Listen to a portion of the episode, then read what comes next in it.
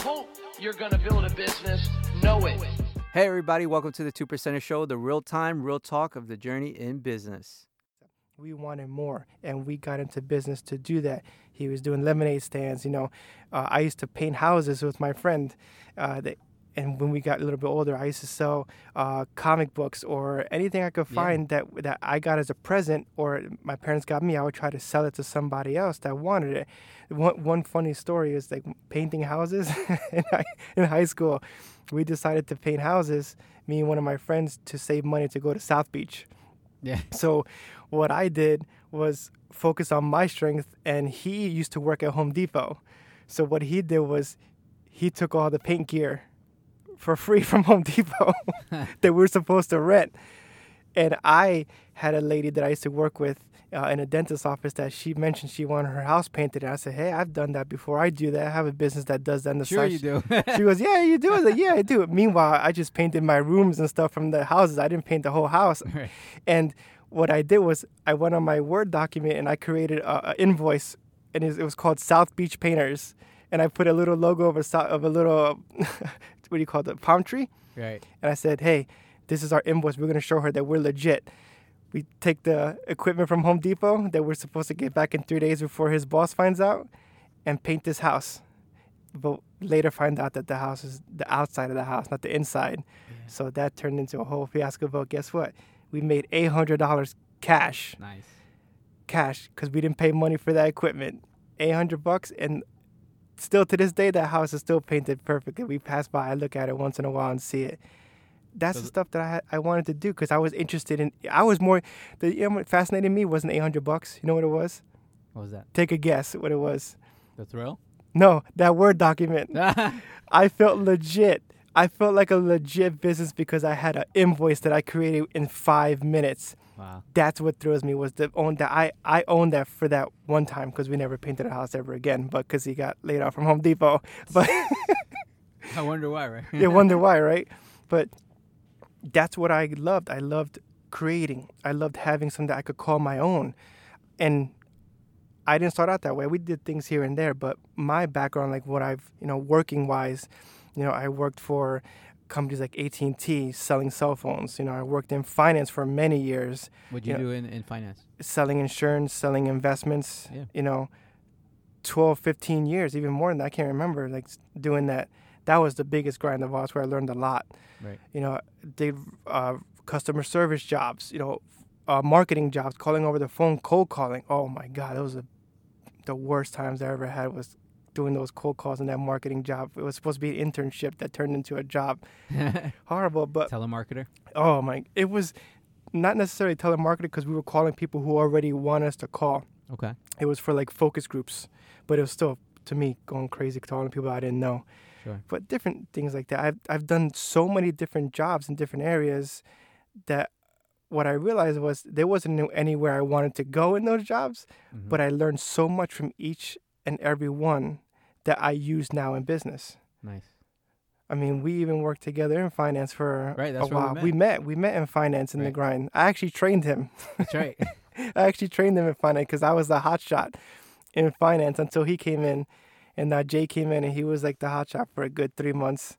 yeah, Bobbie Ezra was probably like the, the prince of the office for what, two years or so? Two years. Yeah, I was like the wonder kid. He was like the wonder kid. Everybody else was much older, you know. I was a young one, you know. He's the young buck over there until I came along and started blazing a new trail for a good three months. Yeah, but the one thing that I knew that he didn't, because of my two years experience, that he was gonna crash and burn like me Yeah.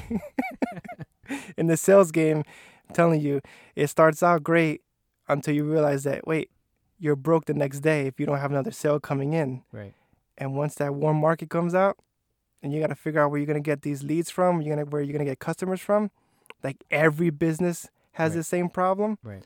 I ran into that same problem in finance, and I knew Jay was gonna hit the same exact wall. And because he hit that wall, guess what? That's how we became friends. Yeah.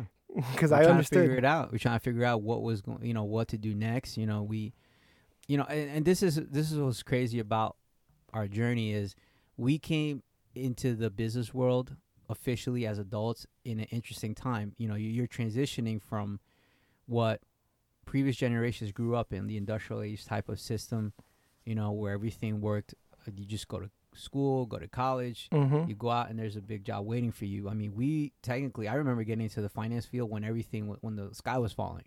This was going back what 2007 Slash eight. 2008, 2008. I got in in that summer, um, started getting licensed, was blazing a new trail, and next thing you know, like the the sky was falling, like the financial markets were falling, like the real estate market had bursted. Like there was so much change going on in the world that to say that at that age, freshly out of college and thinking, you know, uh, this is gonna be my future. So many things changed. Even the way you market and communicate was changing. Like, and it literally changed overnight when all these and you crashed. see jay could see that i didn't see any of that me i was so i'm so uh, optimistic about everything that i was determined that i was going to make it in the finance industry. Even though that really wasn't my passion i was more interested in the fact that how i could help individuals in the finance industry until I later on years later realized that that's not about helping people. At the end of the day it's, it's it's about a product or service. Now they may be good for individuals Yeah. but it wasn't something that I was really passionate that I could do that because I really didn't see myself growing a huge business in that industry. Right. So I was just optimistic that I would get into business. Jay was seeing how the world was changing and the internet was coming in and the crash of everything. They're like, wait, something's got to change. I didn't see any of that because I'm more of the optimistic. Like, hey, I just let's just keep it going. Something's gonna happen. It'll it'll work no matter what. Even though it was going down, the the world was crashing from beneath us. right. Yeah. So I mean, you stayed there a little bit longer. I actually made the jump to higher education, uh, working within you know a community college, to you know reinvent myself at the time. You know to figure out what's my next move in business. You know because I saw that industry collapsing. You know business really dried up in that industry around that time frame. So it was just a transitional period. You know, and then on the side, uh, always you know looking to do the next flip, the next little hustle. You know, I was always a great promoter. Even in college, I used to promote you know uh, college parties and even um, nightclubs. You know, I mean, I, I actually learned a lot of business from people that promoted nightclubs and a lot of marketing and promotions from them. Mind you, none of these people went to school for this. they just Hey, went out and did it. good. They just went out and Good. and and knew how to throw a good event, you know, and we're really good at it. Some things are ethical that they do, some things are not, you know. Um, and sometimes in business, there's that line, right? There's that gray line where, you know, do you push the limit on how you market? Do you step over that line? Do you not? You know, but ultimately, you Don't always want lie. to do what's right for for the customer, for the client. You know, 100% of the time, because if not, in today's world, you will be found out. Like they'll they'll Probably in seconds. What was that? In seconds, and they look in it up. seconds they'll they'll call you out they'll call you out on your bs whether you're a big company small company whether it's just you as the sole proprietor you know you will be called out for not doing what's right you know you always want to be honest and straightforward with people make sure that that doesn't hurt your brand because ultimately you want to you know build your own personal brand your own company brand. Exactly. Like when you want to build your personal brand, like you may not even know what you want to do. You just know, like we did. I knew I wanted to be in business. I knew I wanted to have a business of my own. I had no idea which one to go for or what to do. Right. I did like real estate. I still love real estate. I'm still learning about real estate. I just didn't know anything of how to get into real estate. Now that's why I study Robert Kiyosaki. You know, I study that man because Yeah. I think he gives good information, and I and I feel that he's a good source to learn from. Right. But what happened to me was, and I think happens to most people, is as they get dealt in life, uh, they, where they're working, it influences where they're going to be going forward. Because I wanted to get into business, and I was happily, luckily, I got into the financial field because I had no experience prior. I had a you know a bachelor's degree in business, but no finance degree.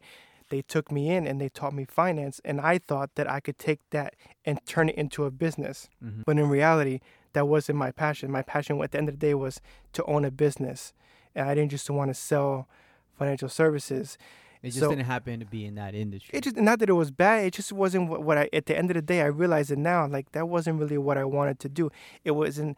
It was helping people in a certain way, but not where I wanted to go, and I couldn't own a business that way. And I look back, and I want you, and for those who are listening, if you're working a job, take what you can get out of that job and use it. Now, that job, if you really want to have a business, don't look down on it. You spend eight hours a day there don't let it drain your energy. Use and say, hey, what can I get out of this job? The money they can pay me to survive right now, and what skills am I learning? Like uh, just to give you some background, like out of during college, dental assistant. Mhm. because my friend worked there and they had some part-time hours I could do after school. That's usually how it works. That's who you know. Right? I didn't know anything about that. They didn't want to, but I needed to make some money. You know what I learned being in dentistry that helps me now to this day? How to deal with people. Nobody likes going to the dentist. People hate the dentist. So be me being an assistant, I had to learn how to calm people down, talk to them, relate to them, make sure they were calm so the dentist could work on them. Right. They hated. They hate me. They hated us coming in, and by the time I had to make them happy during and after, for years, seven years, learning how to how to deal with that irate people coming in there. That was that's I learned how to smile no matter what. These people come in there crying and hate hate us. Yeah. Learn that from there. AT&T, I learned you know, I learned a lot from AT&T. I didn't really care about you know like I like technology and don't get me wrong right and I like learning stuff, but what I learned about AT&T is how to stay positive. Because let me mm-hmm. tell you something. If you're a salesperson out there, you're you're or you work in retail, I give it up to you. That's one of the hardest things to do long term. Retail destroys you, in my opinion. If Yeah. you're doing it, God bless you. If you're doing it and you want to get out of there and you don't see how, go for it. Because that those hours and what they put on you and the constant with customers and customers and customers and customers coming in, you, you either break down or you get stronger. And I got stronger dealing with the negativity and all and all this and people need to do this and just constantly thinking that they're right. I learned a lot just from doing that. I learned how to get past that and learn how to sell something on the fly. Yeah. I got 20 minutes to sell you something when you come in and looking for something else. So you were schooled like the the cutthroat way. The cutthroat way. Yeah. Same way in finance. Right. Learn all that sales, those tactics, everything, which at the end of the day I don't think really work. Which is is really just one way to sell. You know what I mean? It's just the way that they're teaching you there, and then later on we find out there's many ways to sell. You know, because hence why Mhm. we're both like you know marketers. Yeah, not one way. There's many ways to sell. Right. We were taught one way. Yeah. And that was the thing. That it's not the thing. Right. Even to this day, now we know because the internet. You see, there's other ways to sell. You know, you got to brand yourself. You got to, you know, there's there's email marketing, there's internet marketing, there's social media, all this kind of stuff. Which, That's- mind you, that we have experience in all that because again, you from a young age, we were those kids that always wanted to do something in business, always wanted to sell something, flip something. You know, um, I mean, just Yeah. even recently, you've been flipping things online as well, right? Yeah, because I realized that why should you know? Hey, I know we're in business too. We didn't make it. We're not you know making multi-million dollars either. But guess what? You got to keep your business alive and do whatever you got to do. So I, what I'm learning and what I learned a little bit from Gary Vee too. But I don't let things go to waste. If I see something in my home or, or something that's that's I'm not using, guess what? Why should I keep it and throw it away when I could turn it into some other cash? Right. Because people look, oh, I don't make a lot of money. Well, how am I going to get my business up and running? Hey, sell something you're not using. Right. If you notice something someone has it that you know is popular and they don't know about it, buy it from them, sell it off again. Any money's better for for your business. Anything you could bring in for your business is gold. Yeah. Don't look down on 20 bucks. I mean, and, and the same thing here. One of the other things is like I experimented with even real estate as well when it came to having a little condo. Kind of actually what Robert Kiyosaki talked about the way his or his wife actually started out. I had a little condo. I was renting it out, you know, making and I actually was making decent money, you know, when it when it was all setting through at the end of the month. I was coming home with like two hundred dollars pocket, you know, cash from Awesome. from uh from the tenant, you know. But the problem and the lesson I learned is like it was just one one property. hmm You know, so what happens when that one moves out? You were scrambling to get somebody else, and then you know, obviously they didn't give you notice. They didn't give me notice, and they just packed up and left one day. and So- now I got to figure out who to put in there, and and and that's some of the struggles that you know we've been through that we can give you some advice on, and likewise if you've learned things Or some similar business stories that yeah, you have done things, too? Yeah, let us know. Reach out to us. You know, we'll be able to help each other out on our journeys. Yeah, that real estate one, like you thought you were a mogul at this point, right? Making two- Man, I thought it was a big shot because like you're working your full time job and then you know you're making what you do to pay the bills, but then at the same time it's like you get this extra check coming in. And, and don't get me wrong, two hundred dollars. I'm, I'm not laughing at the two hundred making calling you a it big was shot. how it was made. I, I, it's how it was made. Right. Like you thought you were a big shot because you were how it was made. However, you learned that to go further, that it's just one. You were just what happens if they left. You didn't think about that, did you? didn't. You didn't think about you know it's just a one bedroom. But you know what? That's how you learn. I mean, I the thing is the the way I look at it is you learn by making mistakes, and I've heard many many big business people you know say that. And to me, it wasn't taking a risk. You know, a lot of people think that you know, going out and getting another property, getting tenants and things like that is a risk. To me, it was just like it's a learning experience. It's like going to college. You know, people go to college and they put all this money down because they're in hopes they have a better future. A unless lot of you're times. unless you're going into STEM fields, you know, in the, in or the science, specifics, yeah, in the science, technology, you know, math fields and things like that. accounting. You know, like sure, there's state regulations and requirements for you to go into those fields, but if you're paying all this money to go, you know, to just learn regular business, you actually learn better business out there in the real world. You know, like taking some extra money and putting it down on a property and start renting it out. Like that that's a way to learn business, how to learn real Yeah, estate. And but- you learn from those mistakes and what not to make later on. But I give it up to you, and that's what that's what we want. That's what we want to share with everybody. Sure. He wasn't afraid to do it, and he did make a mistake. And guess what? Now he learned from it. What we want to tell you is, don't be afraid. If you're afraid that's gonna happen, and you don't want to do it because you're afraid, what if I don't I lose a tenant? No, you just we just give you some advice. Maybe look for something that has more than one in there, two units or something that you could get, so you have fifty percent chance that it's gonna Right. Put be successful. odds in your favor. Put the odds in your favor, Right. You could read that in, in a book, or you could hear us telling you that from our mistake because he messed that up. But what I, you know, I look up to him. I look up to Jay because he did that, and one of my goals is to own real estate. Right, I want to have a section of, of my business, two percent of real estate, where I have a bunch of properties that you know, and I help people to learn how to get into properties from learning from somebody else because I know that that's going to help me with income. It's going to help me with some stability, and it's just something that I personally like to do. I didn't have a background in it, right? And it, my all the jobs and stuff that I've done from my history doesn't say you should be a real estate person, but I say I should be, a, you know, know about real estate because you can, Right. Right. And I want to tell everybody if you have interest, try Robert Kiyosaki. Listen to some of his stuff, all his books. He's got really good stuff on on that. That's Right. one. Per, that's one main person that I listen to, besides a couple others. But Who's another one? You, I think you mentioned Gary Vee. Uh, Vaynerchuk. yeah, he's not much into real estate, but he's more on like the he keeps me going and kind Yeah. of positivity and you know the, the fact that he don't take no he tells you how it is He- you know he really tells you That's because he was he was he was uh I guess uh raised up in North Jersey, right?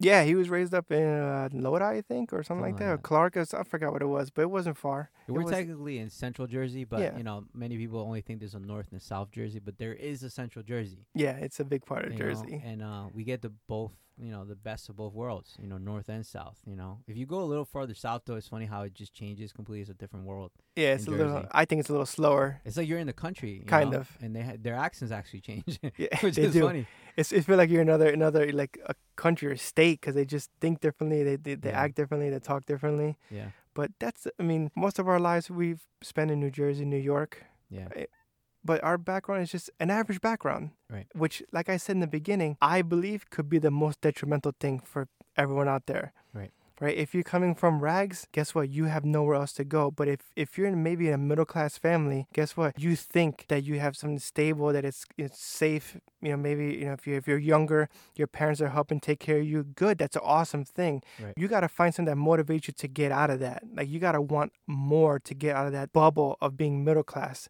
The Right. person who has no shoes and you know they're in the streets and they're worried about their life every day. Guess what? They they, they want to move. They don't care what happens because they either live or die for them. Here, if you're middle class, you're not worried about dying. You have your food at home. You know, you have a, a house or apartment or something in a semi suburban nice area or something like that. Sure. Right? That's a dangerous. I think that's a dangerous That place to is. be. And I want to speak to those who are maybe in that. Don't settle for that.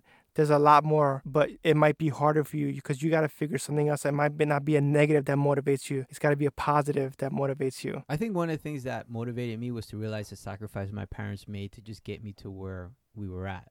You know what I mean? Because their parents really came from dirt poor. Dirt, yeah, from their countries. You know what I mean? So the fact that they then were the first generation here to grind it out and actually try to live that American dream is what eventually inspired me as well to realize I got to take it to the next level. Exactly. You can't you can't stay you know where you're at you came from that kind of background middle class and just live off your parents forever like it, it's i'm telling you there there's going to be a point where they're going to need you They're definitely going to need eventually you. provide for The way our because of the way economy is and the, the way our system is set up, they're going to Yeah. need you because things are not the same way when they grew up and how they made their money and all these, you know, how they grew up with pensions and all these savings and all these different things Right. are totally not the way anymore. It doesn't work that way anymore because our economy is totally shifted. They're going to need your help and you have to have be something sustainable to support yourself and them. And for those who are younger that are listening, for the young crowd, one thing that, that I that with the middle class also that I felt didn't help me was that I couldn't ask anyone about business advice in my family. Nobody had a business. My my dad didn't have a business. My mother didn't have a business. Not that I love my parents.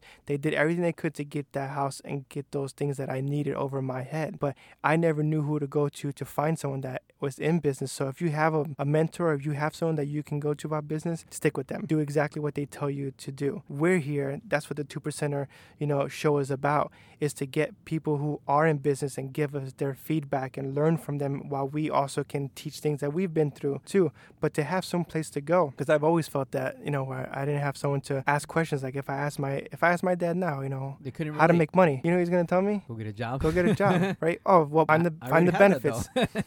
I already have one, right? Yeah. How the benefits? Oh, it's awesome. You have good benefits. In my head, I'm like, what the hell is the benefit? I don't have a benefit from that. I'd Right. rather make more money and pay for my old health insurance if I could, because Right. money I could do something with money. I can't do something with the health benefits. It means nothing to me. So to them, to them, I'm at the top of my game. I have a roof over my head, right? And I can support my family, and I have you know, a job. That to them, they're like, oh, that's great. And I have an education because they didn't have an education. They never graduated college mm-hmm. but that's their cap. They can't they can't give me any further advice, so I have to go out and find other advice, or just like like we did.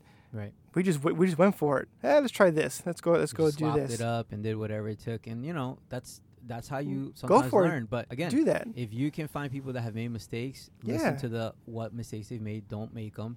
Seek out mentors, you know, in whatever it is you want to pursue. In uh, in our case is is business, you know, and entrepreneurship. So we've um, always been plugged into different kinds of uh, leaders out there, business leaders, entrepreneurs that have made it, and even to some that have made it to a respectable, you know, Yeah, even small business Degree, owners. We right? know a Like, bunch of small small business business owners that just make it for their family. You know, make you know. like one of our mentors one of our mentors is uh is like probably made about 100k to 120k a year which is not big money in today's world you know but he did it in his own business and it was his goal to just make that Yeah, well, like 20 years so far, still running. and he still he still got it going and he really doesn't have to kill it as much you know i mean he still has to do a little bit here to maintain it but that's what he's always wanted so in my mind that's a two percenter. He, you know he I mean? did like two percent because he's happy. But he's ha- yeah he is he's happy He's happy. He's happy helping clients. He's happy with his office. He's happy, you know, with his his wife. Right? They're happy, wi- and that's what he always wanted to do. And he didn't have a background to do that either. But he's but he's working in that industry, and he's to me, right? That's not something I wanted Right. to make a hundred grand in my own little you know small business. That's an awesome thing. If you want to do that, that then you should go for that, right? And guess what? Making a hundred grand, most people don't make a hundred grand. No. Right? We all see everyone's making millions in YouTube and this and that, whatever. Guess what? Then I'll that's it's fake it till you make it number one, half of it's fake it till you make it. Number two is it's a rare small percentage that are making that money and can sustain it if they don't screw it up financially themselves. People kill to make a hundred thousand a year, and I give it up to him, and that's what he he's a two percenter because that's what he wanted to do, and he spent years doing it, and he's been doing it for twenty plus years, and that's what we want you to get to, and we want us to get to, but to whatever level you want. Don't let nobody tell you that you can't do that or it's too small or too big.